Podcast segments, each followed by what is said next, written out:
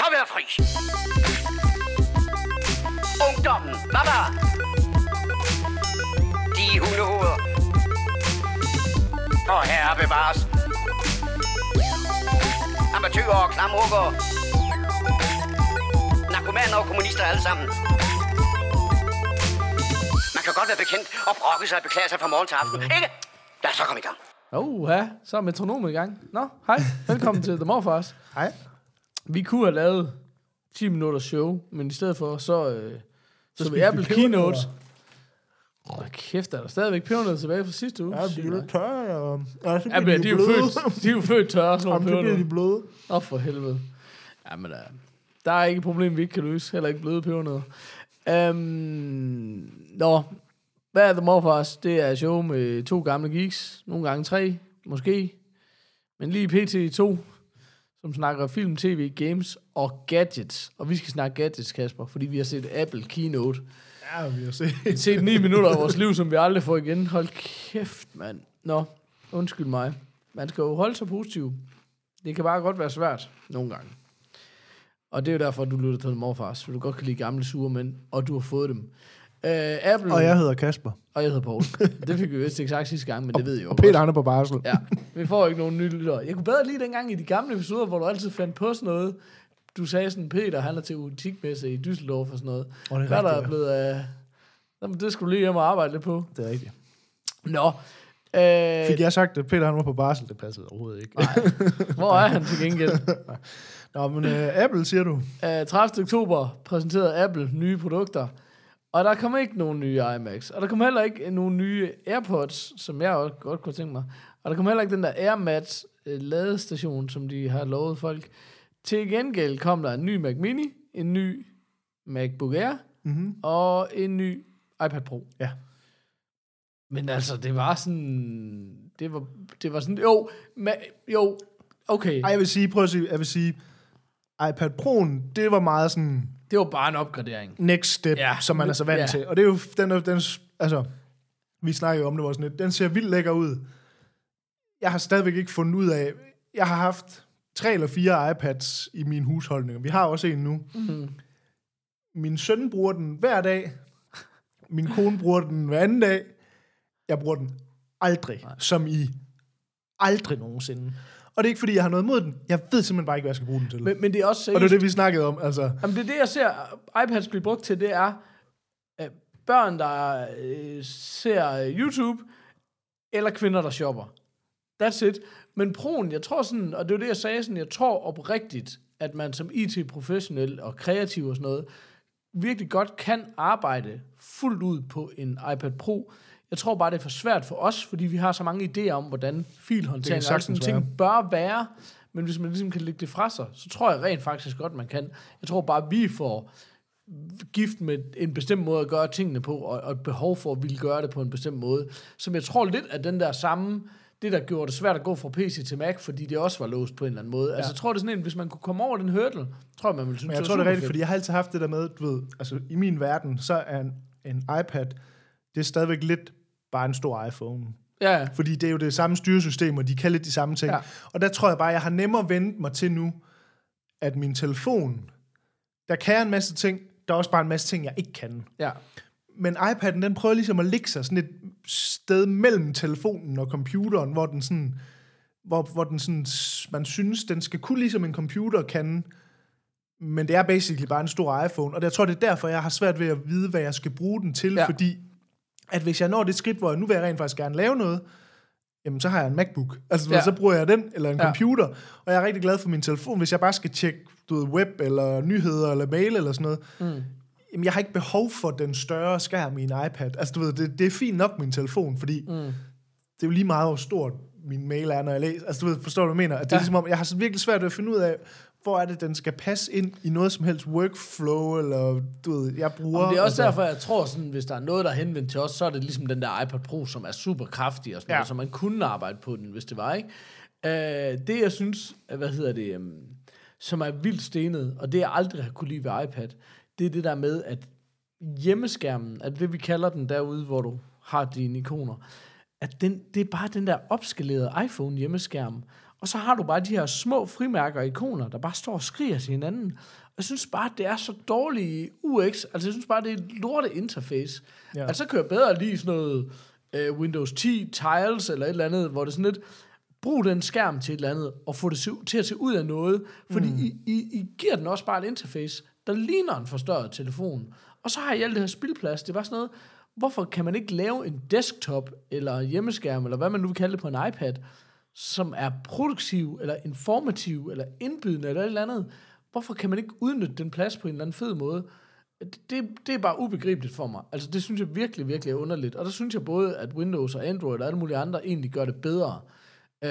Og jeg synes, det er underligt, at Apple, og hvad er det for en generation? Vi er jo på generation også 8 eller 10 af iPad'en eller sådan noget, ikke? Mm. Og det der skrivebord, det så ud, som det altid har gjort. Det er altså, de er jo lidt designet på ikonerne, ikke? Men ellers... Ja, og det er der wallpaper, det har de også været flink til at ændre.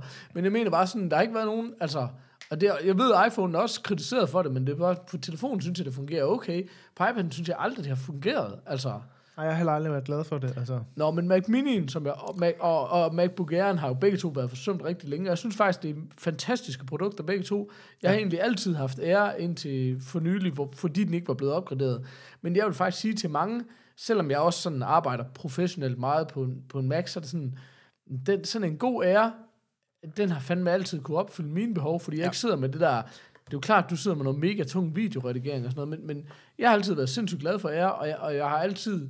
Altså, det Mac-produkt, jeg har købt suverænt flest af, især til andre, det er faktisk Mac Mini, fordi det er jo den suverænt billigste måde at få en Mac på. Altså, du kan få en Mac for den, altså. Den intro-prisen, snakker vi ned og snakker 3.500-4.000 kroner eller sådan noget, ikke? Altså, for at få en Mac, okay, du skal bruge mus, tastatur og skærm og sådan noget, ja, men en bærbar Mac koster 10.000. Ja. Ikke? Også, så til sammenligning er det jo helt uhørt, at du ligesom kan få lov, ikke? Så alle jer ligesom har prøvet at hjælpe den vej. Nu er det også noget andet, fordi nu til dags, så kan du fandme nærmest købe en iPad i stedet for, ikke? Altså sådan, men ja, det er en lang historie. Jeg synes, det er super fedt, at Apple har fået hovedet ud af røven og erkendt, at de kan lave andet end iPhones. Jeg kan godt forstå, at det der, de laver deres penge, men hvorfor fanden ikke også lave resten af sortimentet? Altså jeg synes, den der, altså. Fordi nu skal ikke være nogen hemmelighed, jeg har virkelig gået og kigget på de der iMacs og håbet, der snart kom en update til det. Og så er der sikkert nogen derude, der spørger og siger, det er lidt underligt, fordi jeg har jo brugt en masse energi på at snakke om, at Hackintosh og PC'er og ting og sager, jeg har fået derhjemme. Ja. Men har bare også ligesom nået frem til, at det kan godt være på et eller andet tidspunkt, at jeg skal have en iMac igen, og så ligesom sige, så har jeg en PC, og så har jeg en Mac. Ja. At det her blandingsprodukt, jeg har nu, det fungerer rigtig fint nu. Jeg kan bare ikke rigtig opdatere det ordentligt. Der er sådan, bare ligesom fundet ud af, der er nogle ligesom restrictions ved det, og jeg er egentlig blevet okay glad for at arbejde på PC, som... Ja. Skal jeg åbne Photoshop, After Effects, 3D-program, whatever. Det gør ikke den store forskel, om det er en PC eller en Mac. Nej. Men jeg vil bare rigtig gerne stadigvæk have en Mac til surfing og webshoppe, og du ved, som den daglige computer vil jeg stadigvæk rigtig gerne have en Mac. Og så laver jeg musik også, og det vil jeg også stadigvæk helst blive ved med at gøre på Mac. Ja. Så det vil sige, at jeg kunne måske slippe afsted med sådan hen ad vejen og købe en iMac, som ikke behøvede være den kraftigste iMac i verden, fordi nu har jeg en mega kraftig PC. Ja. Så jeg har virkelig håbet på, at der ville komme en iMac-update, og alle har bare sagt, det bliver offentliggjort i dag. Ja. Og der var bare ikke et pip om det. Så jeg synes virkelig, det er underligt. Fordi jeg kan også, nu er jeg inde på den der, det ved jeg ikke, jeg tror, de fleste kender, men der er sådan en hjemmeside, der hedder Mac Rumors, som har en fantastisk sådan en, der hedder en buying guide, eller buyers guide hedder det, hvor de ligesom holder styr på inden for Mac, alle produkter, Mac udgiver eller sælger. Ja. Hvor lang tid er det siden, den er blevet opdateret og sådan noget. Fordi de har for eksempel oppe i toppen, så har de sådan en hel liste, hvor man kan se alle tingene. Og hvor der for eksempel står MacBook, så nedenunder, så står der med stor rød skrift, don't buy. Ja. Fordi den er i slutningen af sin livscyklus. Så der kommer nok snart en ny, hvor for eksempel MacBook Air, den er jo så lige blevet opdateret i dag, der skriver de, buy now, fordi den er lige kommet, den nye. Og der har iMac nemlig det sidste meget, meget lange stykke tid stået under, lad være med at købe den, fordi der, altså, lige nu er det, nu skal jeg lige se her, hvad der står,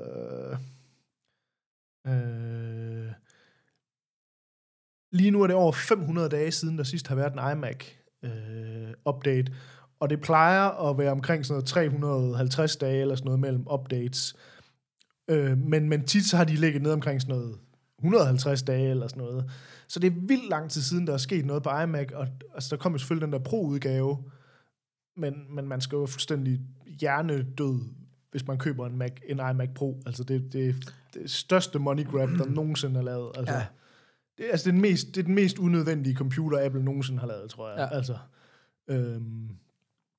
Altså, så det er bare sådan, du ved, der er ikke nogen fornuftige mennesker, der køber en iMac Pro. Udover den er vildt lækker og flot, og hvis du har millioner i banken, og det er lige meget, hvad du giver for en computer, så by all means, køb en iMac Pro. Ja. Men der er jo ingen professionelle mennesker, der arbejder professionelt med grafik og video og 3D og ting, og så der kunne finde på at købe en iMac Pro. Det er lidt mere sådan et altså, BAO-produkt nærmest, ikke? 100%, altså, men i forhold til, at introprisen er sådan noget 35.000 eller sådan noget, og det er sådan den laveste version. Vi testede det der, hvor vi sådan sad og okay, nu laver jeg den her version. Man kan jo lave det der inde på deres Apple-siden, du ved, trykke ting til, hvad man gerne vil have i den. Der endte den på omkring 75.000, hvis man sådan skulle spække den op til noget, hvor man siger, nu er den op ved at være ligesom en god PC.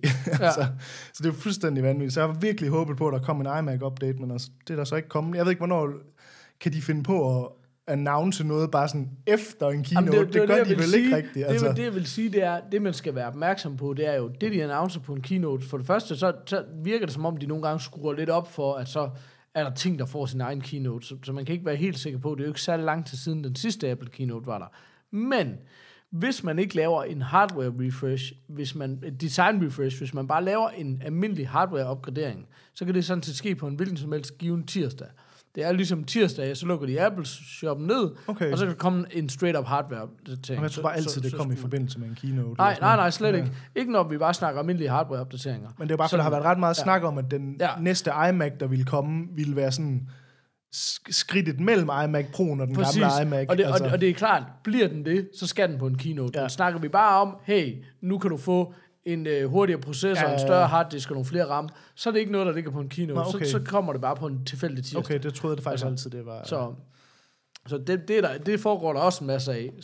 Men det er også derfor, jeg tjekker den der side rigtig meget, for ligesom lige at... Jeg har bare sådan jævnligt, og det er ikke fordi, jeg skal ud og købe mig nogle iMac nu, men har bare sådan haft, jeg vil gerne lige holde øje med det, sådan jeg ved, hvis jeg på et eller andet tidspunkt får lyst til at ligesom sige, jeg kører 100% PC med min sådan hardcore-maskinen, og så har jeg en lidt mere sådan familie surfe musikcomputer, at der er iMac'en bare, altså det er bare den bedste computer, der nogensinde er lavet til sådan noget, altså det er en fucking god computer. Altså. Det er en fantastisk computer.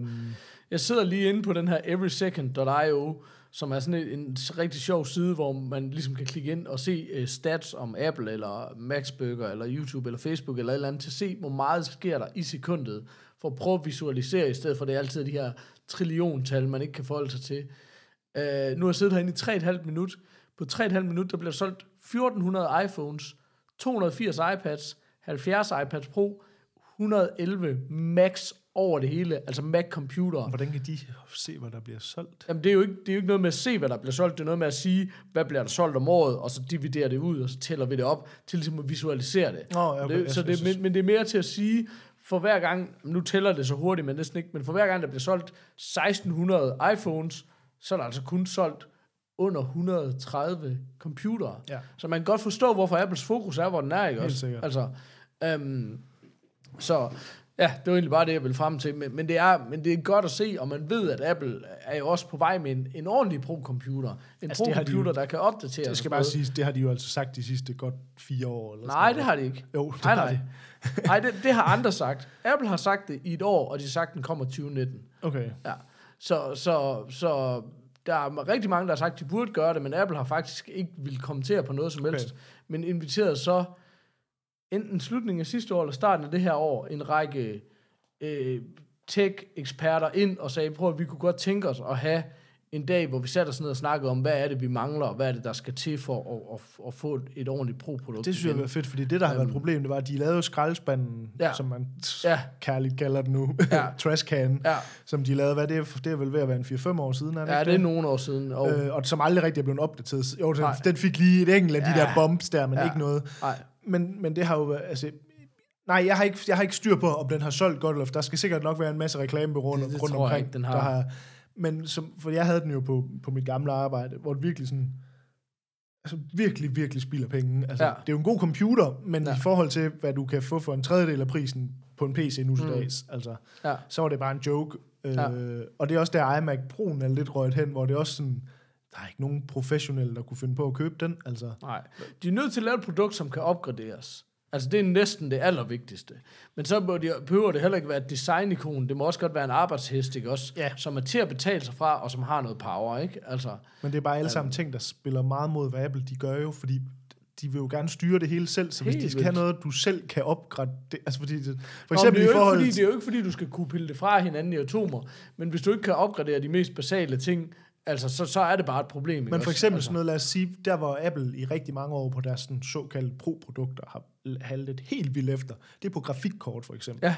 Som jo, for eksempel det jeg laver, er meget sådan noget 3D og video og sådan noget, hvor grafikkortet betyder mere og mere og mere, fordi al den teknologi, som gør, at man kan køre 3D hurtigt og sådan noget, er egentlig blevet rykket de sidste sådan 4-5 år, er blevet rykket meget fra, CPU'en til GPU'en, ikke?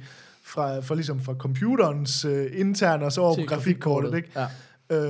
Og der har Apple bare altid kørt med grafikkort, der var sådan, jamen sådan 2-3 generationer gamle, og så er det alligevel ikke topmærket inden for den generation, hvor man sådan, og hvis de bliver ved med at være så lukket med, fordi altså, grafikkort, det er jo sådan, det er jo flere gange om året, nye udgaver, og hvis du skal kunne følge med inden for sådan et pro-marked, som er sådan nogle, altså det er jo efterhånden 3D og videomarkedet, fordi det er jo de eneste proer, som ikke kan klare sig med en MacBook eller en iMac, fordi alle andre kan jo sagtens klare sig med en, altså hvis du bare laver Photoshop-arbejde, jamen så, som du selv siger, jamen så en MacBook Air er jo egentlig fint nok, det kan være, det går lidt langsommere, end hvis du havde en MacBook Pro, men du kan sagtens, hvor du kan ikke sidde og lave 3D, eller After Effects, eller video, det kan du ikke lave på, altså det kan bare ikke lade sig gøre. Nej. Og der har de bare været så langt efter i så mange år, at hele den her branche er bare rykket, der er ikke nogen, altså der er jo ingen, der sidder på Macs mere, der er rigtig mange, der så laver det nummer med, at de har en MacBook Pro, fordi det er en fed computer og lækker, og så laver de ting der på, men så har man en PC til, når der skal rykkes igennem, altså du ved, Apple har bare ikke et produkt til det marked mere. Altså. Nej, men jeg ved heller ikke, om de kommer til at lave det, fordi det er, som du siger, de er nødt til at lave noget, der er så åbent, at det ligesom, ja, du skal kunne tage de der kæmpe store grafikkort og knalde i selv, ikke også? Altså, lige præcis. Det virker ikke som en Apple-ting. Nej, lige præcis. Det, altså, det gør det bare ikke. Så skal man ligesom lave en kasse ved siden af, som man siger, her kan du smide et eller andet i. Altså, det er der jo nogle eksterne, der har gjort, der har lavet sådan nogle powerhouses, du ligesom kan sætte til din Mac og sige, okay, det her det er din beregnerkasse. Det fungerer også, bare ikke særlig godt. Nej. Okay. Så det fungerer på PC. Det fungerer ikke særlig godt på Mac. For jeg har nemlig fulgt rigtig meget med det der, fordi sådan, jamen det skulle nok være Apple, der gjorde det, ikke også? Lige for, præcis, så skulle de lave deres egen, ikke? Men problemet er så det der med, når de skal... Altså et eller andet sted, det er jo fedt at have et firma. På en måde det er jo fedt at have et firma, der siger, vi er nødt til at kunne stå inden for alt, hvad du putter i den her kasse. Vi er nødt til at vide, at hvis du putter noget i den her kasse, så fungerer det. Ja. Problemet er bare... nok Apples mest grundlæggende filosofi. Ja, og det er jo fedt, ikke? Men problemet er så bare på de her markeder, hvor der bare, eller hvad siger man mere, markeder, hvor det brancher, hvor det ligesom, hvor tingene rykker sig så hurtigt, at man hele tiden opgraderer sit udstyr til nye ting, så kan det bare ikke fungere på den måde jo. Altså, så det er sådan lidt derfor, at de bliver ved med at snakke om den der pro-udgave, som skulle være sådan lidt modular, at man sådan kunne sætte ting sammen med sådan lidt. Jeg kan simpelthen ikke se, at det skulle kunne fungere. For eksempel, vi snakker med grafikkort, der er lige kommet den nye generation af GPU'er. Nvidia. Altså Nvidias nye, som lige er kommet nu her, hvor sådan... Og alle folk køber dem, og der er reelt ikke nogen ting, der understøtter det endnu. Ej. Altså, der er ikke nogen spil, der understøtter det nu. Alle 3D-programmerne er sådan... Jeg har ikke rigtig understøttet rigtig nu, men folk de køber dem alligevel. Altså, det er jo fordi det er som crack cocaine, det er jo fandme nemmere at få fat i. Og det der så sker, det er jo så, at i løbet af et år, så har alle lært at lave til det. Men det er bare ikke sådan, Apple fungerer. Altså, så det bliver spændende at se, hvordan det sådan... Ej, jeg ved ikke, det er langt snak om det, men sådan, jeg håbede fandme godt, at der kom en ny iMac. Altså. Det var bare det, du gerne ville sige. Det ville bare det, jeg gerne ville sige. Men det var ikke, altså... Men jeg ved ikke, altså jeg synes også sådan... Der er altid rigtig mange, der beklager sig, når der har været en Apple Keynote over, at der ikke skete noget mere spændende. Men man må også kigge i bagspejlet og sige, hvor mange gange er der reelt sket noget sindsoprivende på en Apple Keynote. Ja. Det blev der iPhone blev introduceret eller sådan noget. Nogle af de der få gange, hvor det også noget, fuck man, det er også, altså. Ej, jeg synes, den nye Mac Mini'en, den lyder fed. Jeg vil sige, jeg har tænkt mig at gå hjem og undersøge på, hvad kan den rent faktisk trække, fordi at der vil jeg sgu nok sige, den lød som om, at den var kommet op i nogle specs nu, hvor man siger sådan, okay, den kan ikke køre 3D, men jeg laver også en del musik for eksempel, som kræver en god computer, men kræver ikke et monster PC, for at man kan køre rigtig meget musikprogrammer. Altså det er tungt at lave musik, men det er ikke så tungt. Ej. Altså for eksempel, det kan du sagtens lave på en MacBook Pro, eller til dels også på en Air, hvis du ikke bruger alt for mange plug-ins og ting og sager, du ved. Ja. Så det kræver ikke den vildeste computer i verden, så jeg er faktisk lidt spændt på at få set nogle, vi snakker om, at der må være nogle YouTubere, der den kommer ud om en uge, kan man sige, eller den 7. november, så skulle du kunne få fat i den. Der plejer at være nogen, der stresstester det rimelig hårdt. Det er jeg faktisk lidt spændt på at se, fordi den rent faktisk virker som om, den rent faktisk op på et niveau nu, hvor man siger, nu er det rent faktisk en computer, altså en arbejdscomputer, der kan nogle ting, og fordi det er som vi snakkede om, at den intropris, det er jo sådan noget 3.500. Jamen, som jeg husker, de gamle Mac Mini'er, så var der to priser, 3.500 og 5.500. Ja. Sådan, men det er også igen, det er stadigvæk utrolig få penge for en Mac-computer. Ja. Altså, og det er bare det der med, altså, de der 3.500, ved du hvad, til almindelig daglig brug, der er det super fint. Ja. Du og jeg vil aldrig nogen, så vi vil dø på sådan en maskine. Men til almindelig daglig brug, der er det en helt fin maskine. Så jeg synes, det er så fint, at de har genopbygget den. Og det er virkelig... Men også for eksempel nu der, hvor hvis vi snakker om mit setup derhjemme nu, hvor jeg har en... Jeg har ikke den bedste skærm i verden, men en okay skærm, som jeg har bare købt sådan en Dell-skærm eller sådan et eller andet, ikke? Hvor for eksempel, hvis jeg ender med at købe en iMac, så får jeg rent faktisk problemer med at have det plads til både en iMac og en skærm, du ved. Ja, præcis. Hvor for eksempel, hvis man købte en Mac Mini, så er det jo bare den samme skærm, jeg bruger til min PC og min Jeg overvejer det også seriøst, fordi når jeg sidder på mit kontor, så alting, det er, altså jeg har en ekstern keyboard, ekstern mus, ekstern skærm, men en bærbar computer, det er jo helt fjollet et eller andet sted, ikke? Ja. Altså, så man kunne lige så godt have en Mini, du ved ikke, altså... Og hvis man alligevel synker alt op i Dropbox, så er alle ens devices alligevel synket op med de samme filer. Og præcis. Det er i hvert fald blevet en del nemmere i alle mulige henseender, ikke? Altså. Ja. Nå, skal vi snakke om et eller andet, der ikke er Apple? Det vil da være dejligt. Hvad, har du set noget? Jeg er glad for, at du spørger. Since the last time. Since we last met. Den her optagelse, den er faktisk ikke engang gået kold endnu. Har du sikkert ret imponeret over? Nå, har jeg set noget siden sidst? Ja, det har jeg. Vi har jo... Jeg snakker med Peter. Nå? Hvad har du set siden sidst, Paul? Det skal jeg fortælle dig. Nå, okay. Var det, du var i gang med? Ja. Nå, okay. Hvad er du i gang med? Nej, bare var provokerende. Nej. Fordi hvis du skal... Er der flage? Ja, altså, du er kommet til Aarhus, så jeg synes, det er flyveskaller. Det er nemme, man kan hurtigt få daf, som man siger. Nej, men nu skal du høre. Det, der skete, det er, vi har... Det tror jeg også, vi har sagt før. Vi har sagt, at vi skal have en pause fra det overnaturlige. Ja. Vi går i gang med en del serier, hvor det bare har været sådan noget, ja, okay. Og så skete der egentlig det, at vi, som jeg også nævnte i sidste episode, fik det her Amazon Prime igen. Og det var faktisk, fordi vi gerne ville fortsætte på at se den her... Der er kommet en tredje sæson af Man in the High Castle, som er den her Amazon Original. Må jeg spørge om noget hurtigt? Ja. Eller er det træls? Nej, du må endelig. Hvor kører du Amazon Prime henne? Apple TV. Den har sin app der allerede? Yes. Og er det sådan noget VPN-ting og sådan? Nej. Den spiller bare. Okay. Ja. Men er det simpelthen en dansk udgave nu, eller hvad? Eller? Ja, fordi Amazon Prime er jo officielt introduceret i Norden nu. Ah, okay, på den måde. Så, så der er slet ikke noget... Okay. Der er ingenting, der er ikke noget hacks eller noget som helst. Hvad hedder det? Nå, og det kunne egentlig godt være, at jeg lige skulle snakke... Altså, Man in the High Castle, det var faktisk ikke den, jeg ville snakke om, men lad os lige tage den igen, for det er faktisk en super fin serie, som følger den her præmis med, hvis nazisterne havde vundet 2. verdenskrig, og USA ligesom er delt op i en lille japansk vestkyst, et ingenmandsland og en meget stor østkyst og midte besat af nazister. Og egentlig super fed serie. Men så også selv den i 3. sæson begynder, eller det sker allerede lidt i 2. sæson, men sådan lidt mere sådan, okay, men så kommer der også lige sådan lidt paralleldimension-agtigt et eller andet ind, som bare sådan noget, det er egentlig sikkert okay, og jeg elsker, når ting bliver underlige, men det var sådan, der har bare været så mange succesrige serier, der er gået den vej, at man godt kan mærke, okay, nu skal alting bare den vej, fordi nu er det, der ligesom er flavor of the month på en eller anden måde, eller year i det her tilfælde, ikke? Nå, kort og langt, vi skulle finde noget, der ikke var. Så vi fandt serien Bodyguard, og ikke at forveksle med Whitney Houston-filmen. Jeg vidste, du ville blive helt begejstret. Jeg er helt sikker på, at du har vinylen hjemme i samlingen. Ja, ja, det har jeg. Sådan. Sjov historie. Den er lidt svær at skaffe. Nej, det var den i hvert fald ikke, dengang jeg solgte den, men det er sådan en anden snak. Den kan vinylen? Ja. Jo, det skal jeg love. Altså, den går for gode penge. Det er den billigste vinyl, vi nogensinde har haft i indkøb.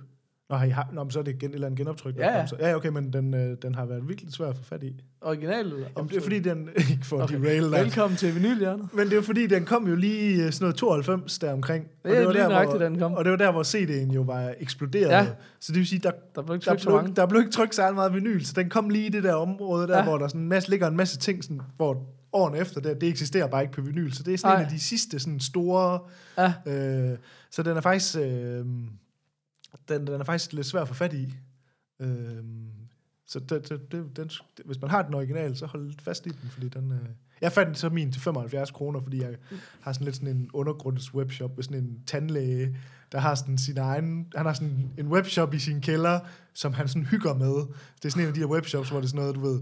Der er ikke nogen webshop. Det er sådan, han har et Excel-ark inde på sin side, og så skriver man en e-mail til ham, og skriver...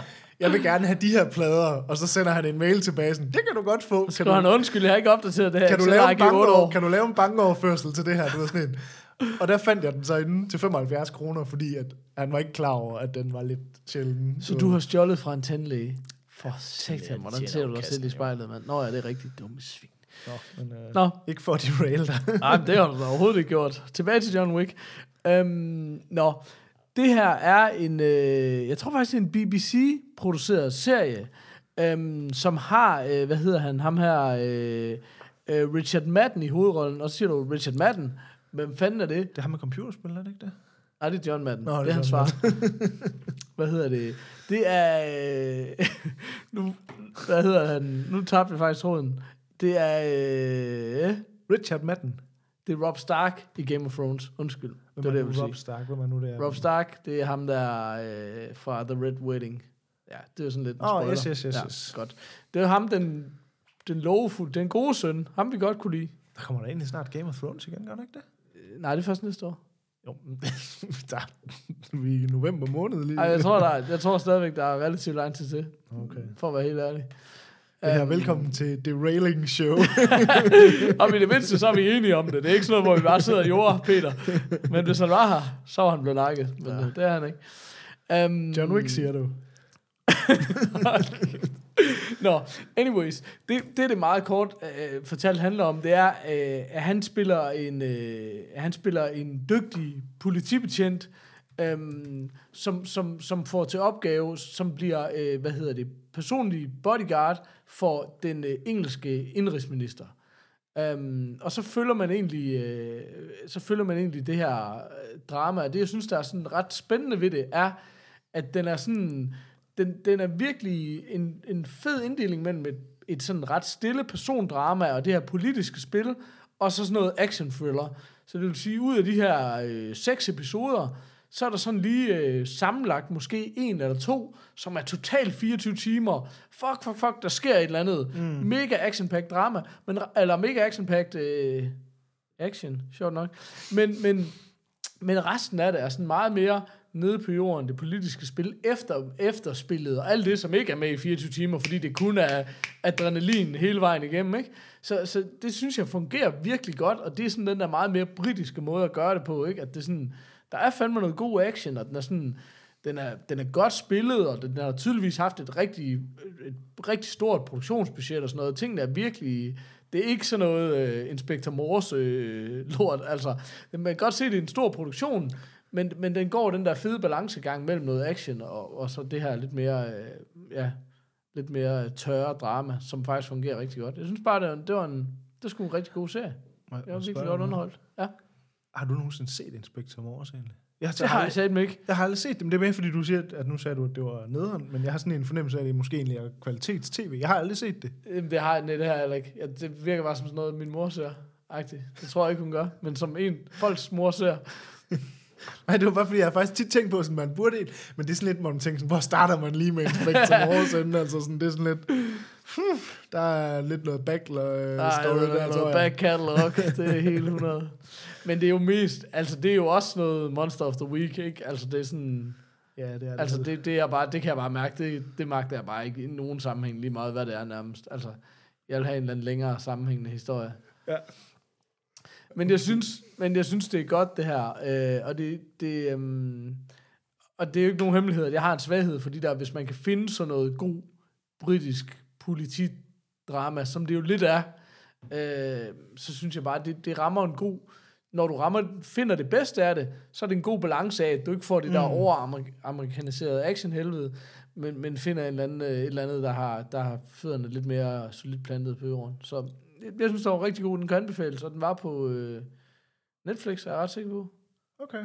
Så, men det var sådan en, det kom så faktisk af, at jeg sådan begyndte at se nogle af de der, for eksempel, der er et par YouTube-kanaler, blandt andet Tech Gumbo, som har sådan nogle, her er de serier, du burde se, eller her er de serier, du ikke har hørt om, og sådan noget, som jeg begyndte at tjekke op for, fordi det er fandme svært at finde noget, ikke også? Altså, og så lå den sådan i toppen af deres liste, sammen med en del af andre ting, jeg også havde set, og så var det sådan lidt, nå, det var måske meget godt. Så den kan jeg godt anbefale. Den synes jeg godt kan få en solid Hulk Hogan herfra. Alt for bare en Hulk Hogan. Kan du mærke det? Ej, jeg plejer at være på Bird, jo. Men... Vi skal have en t-shirt med Hulk Hogan. Og så skal vi have en Bird Rest in Peace. Åh ja. Vi har lovet en episode dedikeret til Bird. Vi er bare ikke lige nået til den endnu. Nej, det er også... Det kan være, at vi alle sammen skal gro et flot overskæg til den. Der er langt til, den kommer. Shit, man. Jeg tror, Peter, han er det, man kalder guilty of attempted mustache. Jeg tror ikke, det er hans stærke side, for at være helt ærlig. Så må vi købe sådan nogle fake nogen. Ja, det kan vi selvfølgelig gøre. Ja. Nå, hvad med dig? Har du set et eller andet? Ja, det har jeg faktisk. Sådan. Vi sad her den anden dag og havde lyst til at se en dokumentar. Og så faldt jeg over den her på Apple TV, og jeg tror rent faktisk, det måske er en... jeg tror, det er en Apple-dokumentar. Har de ikke det der... Jo, de har produceret nogle ting. Det der Beats... Jeg tror, det der Beats, som også har en radiokanal og sådan noget. Jeg tror også, de begyndte at producere nogle ting. Ja. Men de har lavet den her, det første her fra 2018, en dokumentar om Ed Sheeran, der hedder Songwriter. Nå? Og det, jeg synes var interessant... Altså, nu ved jeg ikke... Jeg kan meget godt lide Ed Sheeran. Altså, jeg synes, det er god popmusik. Altså, der er ikke... Du ved, det er ikke det dybeste musik i verden, men jeg synes, han er... Altså, en dygtig, hvad man siger, sådan popsnedker, eller hvad skal man sige. Jeg synes, han er en mega fed sangskriver, faktisk, specifikt. Ja, altså, lige præcis. Jeg synes, han er rigtig dygtig til det, han gør. Nogle gange bliver det lidt for meget... lidt for poppet, men jeg synes, han er rigtig dygtig. Men så det, der synes, der var spændende ved den her, det var, at altså ikke fordi jeg havde noget mod at skulle se en eller anden dokumentar med Ed Sheeran, som var sådan en, du ved, origin storyen, eller hvad skal man sige. Nej. Det ville jeg egentlig godt, men jeg synes, det der var lidt intrigue på den her, det var, at den handler faktisk ikke særlig meget om ham, eller hvad skal man sige, det er ikke sådan en, du ved, det er ikke sådan en... Jeg føler ikke hans karriere. Det er ikke sådan en, hvem er Ed Sheeran, og hvordan startede det, og hvordan blev det. Den her, den siger bare, at han lavede et nyt album her for ikke, jeg ved ikke hvornår, det er sådan et rimelig nyt album. Mm. Og så har han en fætter, som ligesom... Allerede der lyder det totalt tvivlsomt. Nej, han har ligesom en fætter, som er sådan en... Han laver lidt dokumentarfilm. Okay. Nej, men du ved, så han har ligesom haft sin fætter med on the road i rigtig mange år. Han har altid været sådan en flue på væggen, fordi han har bare fået access, fordi at... Ja. Det er jo bare hans fætter, så der er ikke alt muligt med sådan... Det er mit kamerahold. Det er bare sådan, nå, det er Eds fætter, og så har han filmet lidt. Og så da han så skulle lave sit nye album, så blev de sådan ligesom enige om, at det kunne være sjovt at lave en dokumentar, hvor han ligesom bare var fluen på væggen i tilblivelsen af det her album. Ja. Så det den her dokumentar er på 1,5-2 timer, jeg kan ikke huske, hvor lang det er, men sådan en god, altså en fuld feature-film, length film, er, hvor man simpelthen bare følger, hvordan han laver det her album, sang fra sang, ligesom fra, jeg sidder lige og leger lidt på min guitar, til, her er det færdige nummer.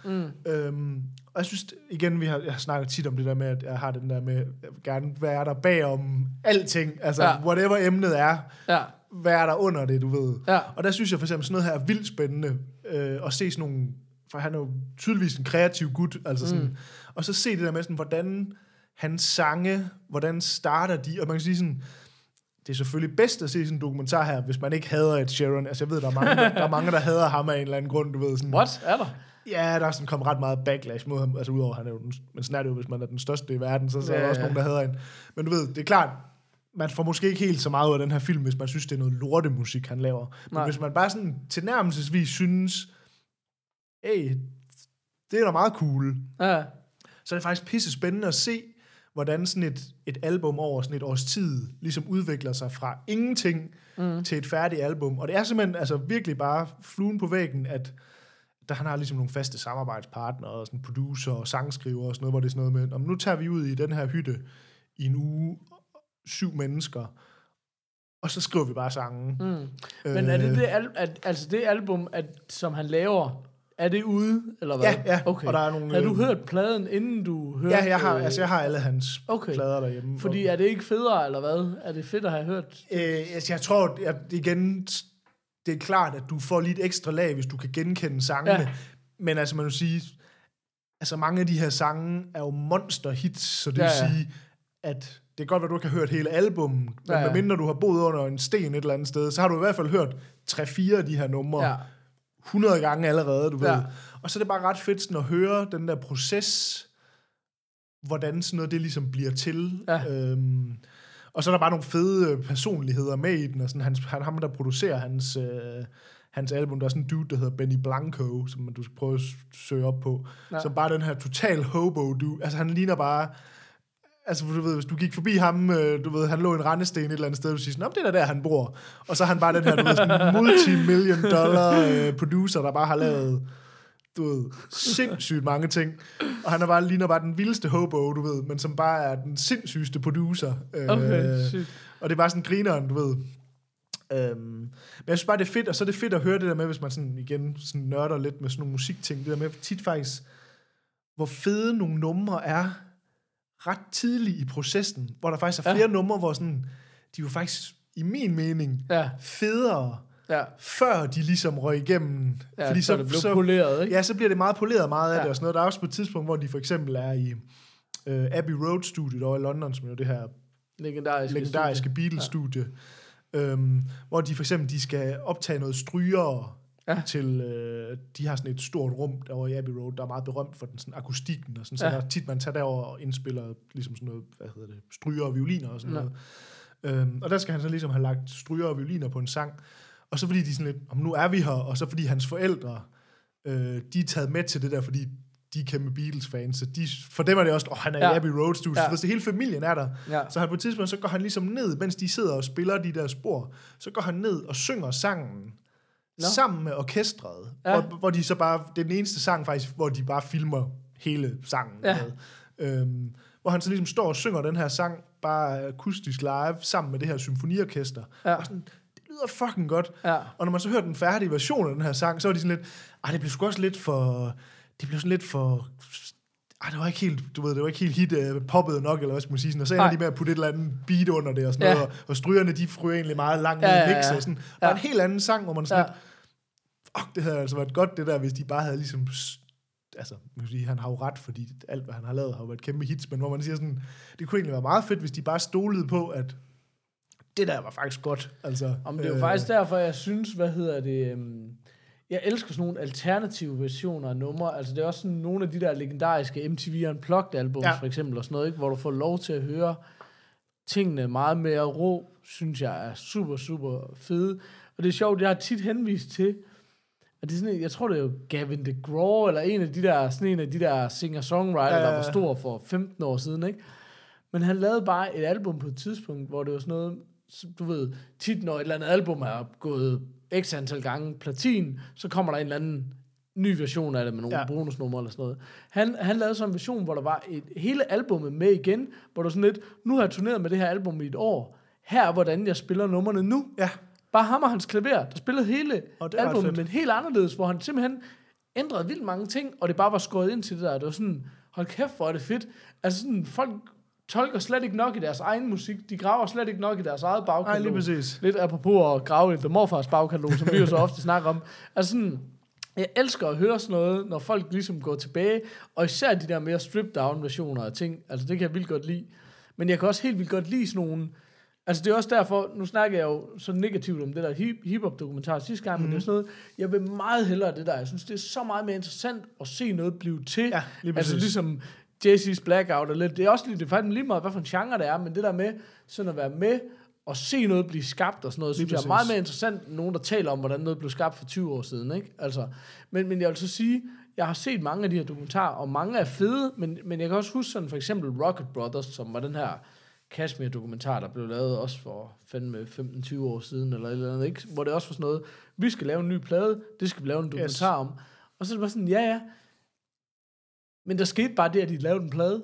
Altså, der kom bare ikke det der whatever, som man kunne have håbet, at oh my god, et eller andet, whatever, ja. Hvad som helst, ikke? Altså, sådan, det var lidt sådan, nå ja, jamen, så fik vi da lavet den plade. Ja, det var i hvert fald den følelse, jeg... Altså, nu er det 100 år siden, jeg har set. Der er vi nok også mere her, altså, der er ikke noget... Altså, der er ikke noget, wow, what just happened? Altså, det er bare... Nej, men, og det ved jeg også godt, fordi det er der jo sjældent. Det er fedt, hvis der er, men mere sådan den der følelse af, at du virkelig sådan... Jeg tror, det jeg gerne vil have, det er sådan, okay, vi var der. Det jeg mener sådan det der med, okay, vi var der han fandt på den linje, ja. Eller det riff, eller det... Okay, shit, det var her, hvor han sad og legede med en anden version af det, men så kom han på det, som nu er det eneste rigtige i verden, fordi du har hørt det 1 million gange. Men det er der for eksempel nogle af de her... Nu kan jeg selvfølgelig ikke lige huske, hvad det er for en sang, men der er...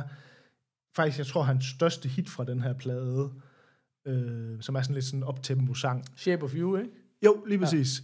Ja. Det er den. Jeg kommer i tvivl. Den hedder oprindeligt Shape of You, men så synes jeg, det bliver alligevel for... Men der er nemlig sådan noget, hvor de ligesom, hvor man sådan meget tidligt i filmen, sådan ligesom, eller dokumentaren, sådan, at han bare sådan, du ved, har riffet, og så er det bare sådan noget, du ved, sådan noget, der er ikke rigtig noget tekst på det og sådan noget. No. Og så struggler de ret lang tid med ligesom, hvad er det? Altså, hvad er den her hookline, du ved? Ja. Og man kan søge de sådan omkring alle mulige ting, hvor man sådan lidt, det var helt forkert, det der. Nu er det helt forkert. Nå, jamen, ja, du præcis, ved, hvor man sådan lidt, præcis, og så lige lidt, så rammer de, står de ude sådan, hvor det bare, fordi, altså, det er jo så det, der er, som er så jo også sjovt ved det her, det er, når Ed Sheeran, han så laver et album, og ligesom siger sådan, okay, jeg har behov for noget sparring til, det er ikke så meget, altså, fordi han er jo sådan en, han skriver jo rent faktisk sin egen sang, ja. Altså, det er jo noget andet, over andre folks. Jo, men det er noget andet sådan en, som Beyoncé laver et album, hvor der så er 18 writers på det, hvor man sådan lidt, altså, du har godt været, du er inde over det, men du har reelt ikke lavet en linje selv, eller skrevet, og ikke, ja, det er ikke for at disse det, fordi det folk er bare, altså, jeg er også kæmpe Whitney Houston-fan, hun har heller aldrig nogensinde skrevet en sang, altså, du ved. Folk er bare forskellige, men han er jo rent faktisk en, der skriver sangen. Ja. Så når han hiver et team ind af andre sangskrivere, så det er ikke fordi, han ikke selv kan gøre det, men det er ligesom, det er meget sådan noget med, han, for eksempel der, når de sådan er afsted sådan en uge eller sådan noget, så er det meget sådan noget med, de sætter sig om morgenen, når de spiser morgenmad, så sidder han med en guitar, og så siger han sådan, du ved, og jeg legede lige med det her, så spiller han et eller andet, og så sætter det sådan lidt, kunne I to tænke jer at rode lidt med det-agtigt, du ved? Altså ligesom sådan, de sender nogle bolde ud, og så i løbet af dagen, så går han lidt til og fra de forskellige folk, og så sådan lidt på kryds og tværs, så arbejder de lidt ud for de idéer. Men det er bare fedt, man sådan, fordi altså, når Sharon så hiver sådan nogle folk ind, altså så er det sådan alle sammen, det er alle sammen sådan nogle, hvor man siger sådan, du har aldrig set ham der, hvis du så lige slår hans navn op, og ser, hvad han har lavet, så sådan lidt, okay, altså du ved sådan, så det er bare hits på hits på hits på hits. Alle mulige folk, du har aldrig hørt om dem, hvis, medmindre du er i the business, du ved. Ja. Men så er det jo bare meget sjovt at se, når så sådan en gut som Ed Sheeran, så ligesom sætter sig sammen med sådan nogen, hvor det er bare sådan, den idé-eksplosion, der bare er, når sådan nogle folk, de mødes, er bare fascinerende at se på, fordi det er bare sådan noget, der er bare sådan en dude, som er sådan, han ligner også lidt sådan en hobo, med, han har sådan et bicycle mustache, og sådan lidt sådan en character, hipster hobo. Ja. Fuldstændig, du ved. Hvor det er sådan tydeligt, han er sådan en... sådan sangtekst dude, altså sådan meget sådan noget hooklines og sådan noget, så det er bare sådan noget med, de står bare og spiller et guitar, så står han bare sådan lidt og ryger en smøg og står sådan lidt og man tænker sådan, hvorfor er han der, altså du ved, hvor man tænker sådan lidt, hvorfor er du her egentlig, og så ser man bare lige sådan 3 gange i filmen, hvor han lige sådan, og så siger han lige sådan en halvanden sætning, og så sådan lidt, det var lige hooket på whatever, du ved, hvor man sådan ligesom, de der dudes, hvor man sådan lidt sådan, og man tænker sådan, hvordan er han nået til det, han, fordi han er bare sådan en hobo-dude, der var sådan en hipster-dude, du ved, og så står han lige og fyrer en linje af, og så er man sådan lidt, okay, der var det, alle går og synger nu, altså du ved sådan, altså bare den fascinerende sådan, og igen, hvis jeg siger det hver gang, det der med, altså det kræver selvfølgelig, at man interesserer sig for, hvordan bliver ting til, der er vi jo meget sådan nogle, det synes vi er spændende, det der med, hvordan opstår ting, og hvordan, og der synes jeg bare, det her var et fedt, sådan anderledes take, på en dokumentar om Ed Sheeran, fordi jeg tror også, der allerede er lavet sådan nogle, hvor kom han fra, og de gør også en lille smule og sådan noget, han er også lige tilbage på sin gamle high school og sådan noget, men det er ligesom ikke det, der er fokuset, det er ligesom nummer for nummer, Ej, det lyder mega fedt. Hvordan startede det? Hvad blev det til? Altså sådan, men hvordan fandt du frem til det, siger du? Jamen, det er så fordi, at det er jo en Apple-lavet, og så havde jeg bare iTunes åben, så den var bare lige meget, hvad for en kategori. Men det er en, man skal købe eller lege? Eller jeg tror, vi legede den for sådan noget $3. Okay, eller sådan noget. Altså, det var bare, når man åbnede sin amerikanske iTunes, så nærmest lige meget, hvad for en kategori jeg åbnede op, så blev bare den bare blub, blub, blub. Ja, altså, du ved. Men jeg synes bare, det var bare en fed... altså, det er bare, hvis man kan lide sådan noget, så er den rigtig fed. Og igen, det er ikke, altså, der er ikke noget dybt i den på den måde. Men det er bare sådan en fed bagom facaden på en gut, alle på en eller anden måde har en holdning til. Altså sådan. Ja. Så jeg synes faktisk, jeg tror også, du ville synes, den var ret spændende, faktisk. Om jeg kan, igen bare den der, jeg kan rigtig godt lide den der Fade to Black Jay-Z-dokumentar, for der han ligesom skulle lave sit afskedsalbum for mange år siden, ikke? Og det er jo det der med 12 numre, 12 producer, alle kæmper om at få en plads, og det er sådan noget med, han er i studiet med Pharrell og Kanye og sådan noget, der bare kæmper om at få en plads, og han er bare sådan, jeg synes ikke lige, det er fedt det her, der. Jeg synes ikke rigtig inspireret. Heldigvis er der en, der altid er inspireret, og så tager han i studiet med Timberland, som sådan i min bog, jeg ved ikke, sådan i hiphop, nu er det ikke, fordi det skal blive et totalt musikprogram, men i hiphop-kredse er han jo ikke sådan producer-run, men hvis du tager et skridt længere tilbage og ser sådan musik generelt, sådan i min bog, jeg synes, han er sådan en af de personer i min verden, som er allervildest, hvis du sådan virkelig ser på, hvad han har opnået og lavet, og hvordan han har ændret hele genre og sådan noget, ikke? Og så sidder han bare der, ikke? Og det er jo nu... Timberland i dag jo, som bare den mest veltrænede og flotte fyr, dengang var han jo bare den her fede hobo for lige at med keyboard. ja, og den der 4 liter stunk med eller andet klappende crunk juice, ikke også? Og så sidder han bare og spiller det ene hjernedøde beat efter det andet, som du også bare kan sidde sådan, ja, det blev Ludacris nummer, det blev noget sådan noget, altså... Jamen, jeg elsker sådan noget, jeg synes, det er så fedt, altså. Men det er også det, og også fordi... Genius og nogle af de der YouTube-kanaler, de gør også meget det der med at fortælle historien bag et nummer, hvor de lige har snakket med en producer, der siger, hey, sådan her lavede vi det her hit. Men det er bare aldrig det samme, fordi det er sådan, nå, men så gør vi sådan og sådan, så skete det og det. Det er det der med, du skal have været der i øjeblikket, den der følelse af at være der, da det skete. Ja. Ikke bare, at der så kommer en bagefter og siger, ja, det der skete, det var... Ja, men så er magien bare gået af det, ikke også? Altså. Men det er også det, der er fedt ved det her, for eksempel, at der er på et tidspunkt, hvor ham der... Benny Blanco, ham produceren der, han, er ligesom han bestemmer sig for, at tidspunkt, han siger sådan, Ed Sheeran, han er egentlig på turné, så ham der Benny Blanco, han er sådan lidt, jeg tager med på turné, så laver vi et studie i bussen. Og så har de bare, du ved, lavet sådan et studie, hjemmestudie, nede i den bagerste ende af bussen. Så hver gang, du ved, Ed Sheeran, han er til koncert, så ser man det sådan noget, du ved, så har de sådan et rig, de slæver med rundt og sådan noget. Så når der er koncert, så slæver han det rig med ind i backstage-lokalet og sådan noget. Så kan man se sådan, på et tidspunkt, sådan Ed Sheeran, han står og optræder, og så håndklædet går ned i sit omklædningsrum, og så sidder ham der duden inde i sådan en eller anden sports omklædningsrum med sit lille Rickman-computer og sådan noget, og så siger Sharon, han sådan lidt, nå, hvad har du lavet så? Og så ham der, han trykker play, og så har han lige siddet de 2 timer, du ved, at Sharon, han har holdt et show, du ved, så har han lige lavet et nummer, du ved, sådan, hvor det sådan, det er bare en fed måde, og der er på et tidspunkt, hvor de skal sådan fra, jeg kan ikke huske, om de skal fra USA til England, eller England til USA, det er også lige meget, men ham der Benny Blanco, han sådan, jeg flyver ikke. Og så lidt, nå, vi skal jo derover. Okay, jamen, så må vi jo sejle, og det tager så en uge, og der leger de så sådan et nedlagt mødelokale på den der luksusliner ned, hvor det er bare sådan, man kan se, det er bare sådan, der er bare sådan nogle aflagte borde og duer og alt, bare sådan totalt random sådan lagerrum.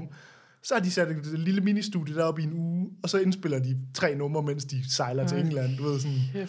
Og det er man så bare ligesom fluen på væggen til, altså sådan. Så jeg synes, den er sgu ret fed, altså, hvis man igen er til sådan noget. Ja. Altså, jeg tror, jeg er på sådan en bird, hvis jeg skal kigge noget. Altså, jeg synes, det her, det er sådan...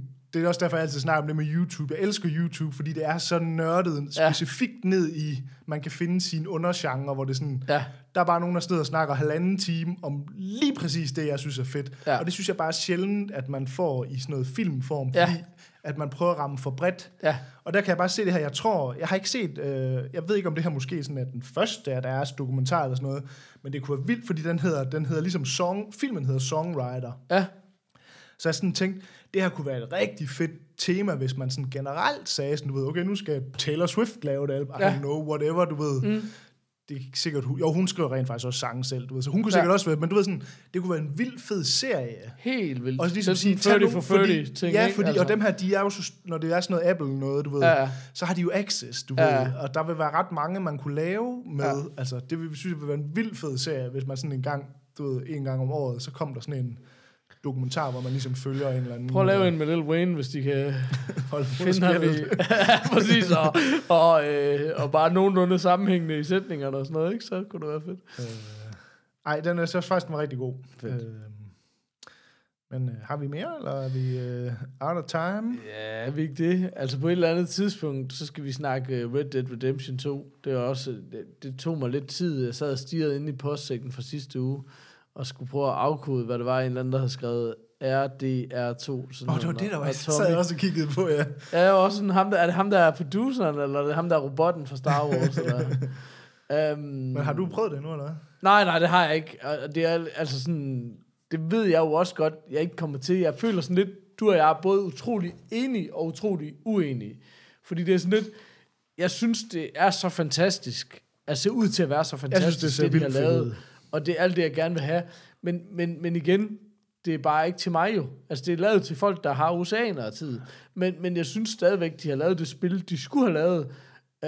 Men altså, der er jo ikke noget spiller til mig, medmindre det kan spilles i perioder af 45 sekunder 2 gange om måneden, ikke også? Altså, jeg synes også, det ser fantastisk ud. Jeg har bare det, der vi også har skrevet lidt om. Jeg har bare læst nogle anmeldelser, der ligesom, hvor jeg bliver sådan lidt...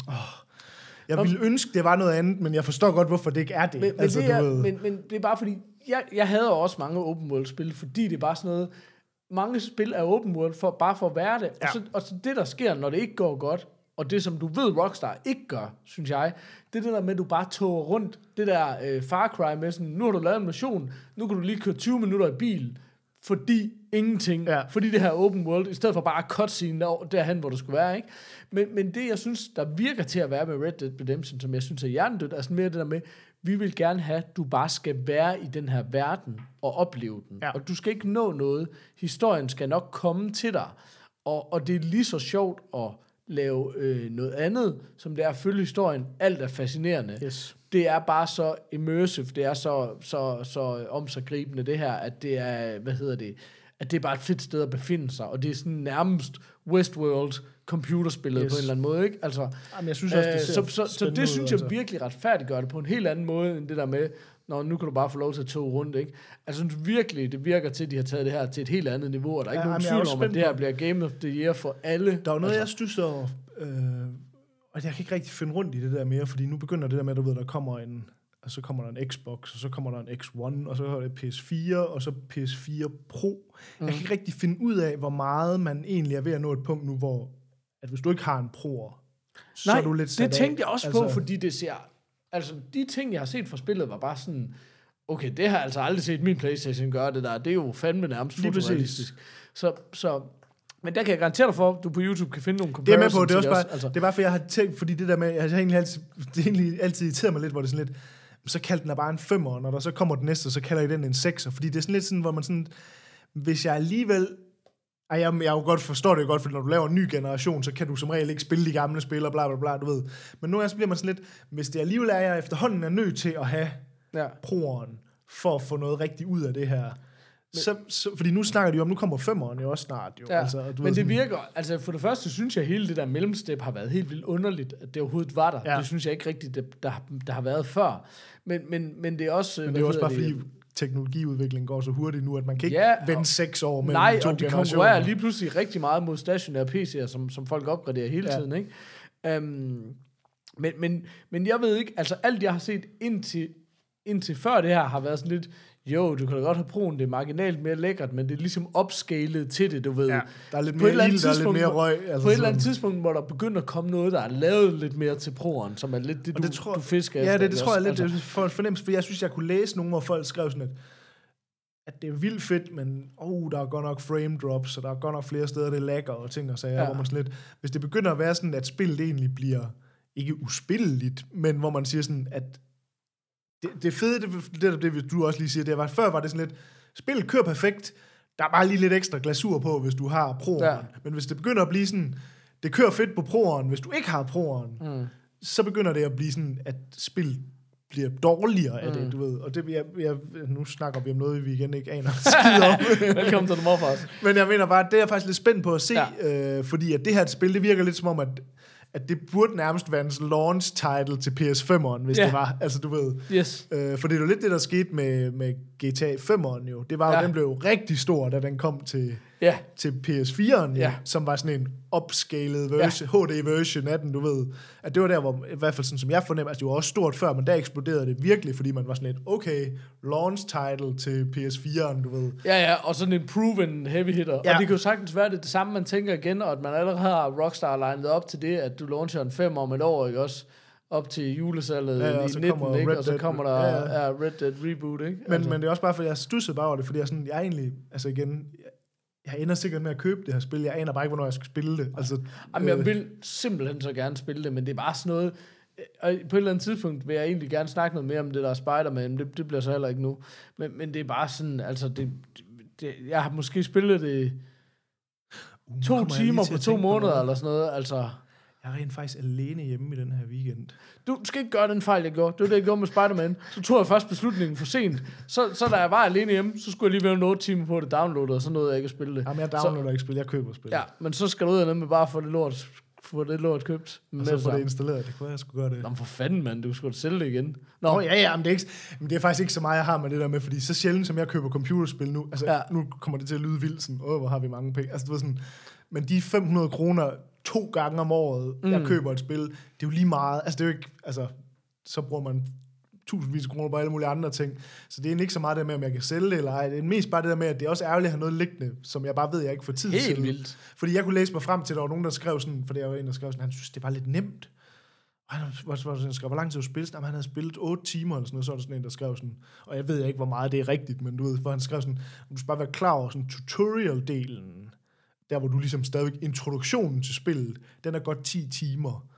Og man sådan lidt, okay, det er jo de 10 timer, jeg over det næste halve år har til at spille det her spil, hvis det er. Så hvis det kun er at få mig igennem tutorialen, så er det altså lidt fucked, ikke? Men jeg går ud fra, at tutorialen er lige så godt som resten af spillet. Ja, det var bare, de sagde bare, at det var bare nemt, fordi det der, du skal introduceres for alle tingene, du ved. Men jeg hørte godt, altså jeg synes jo mange af de der kortere og gode spil, der plejer man, og de der brug sådan at sige 12 timers gameplay. Ja, altid 50, og det er jo sådan noget, og det er jo for mig, det er bare sådan, jamen det er nok et år minimum.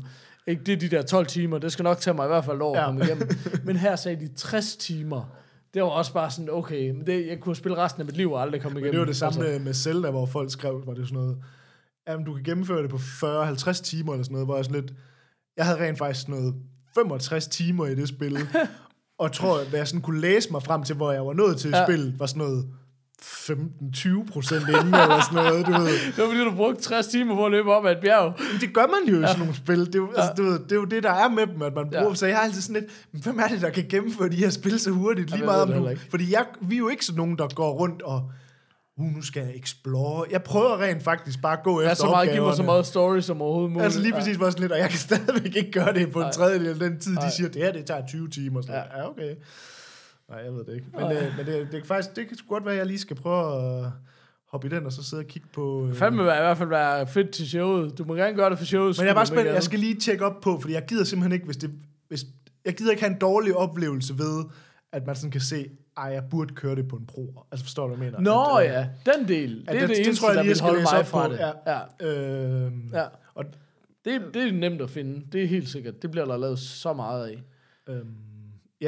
For der fanden er det de her, er det Frame Store, de hedder, hvad fanden det er, der laver sådan nogle, de laver altid sådan nogle sammenligninger. Ja, præcis. Hvor de ligesom tager dem og kører de samme scener. Ja, præcis. Det skal lige ind og tjekke sådan noget. Så. Ja. Fedt. Nå, det skal vi ikke takke af? Jo, jeg læmmer mig madpakke til den midte. Jamen, var det det? Ja, det var det. Tak for det. Tak for at hænge i.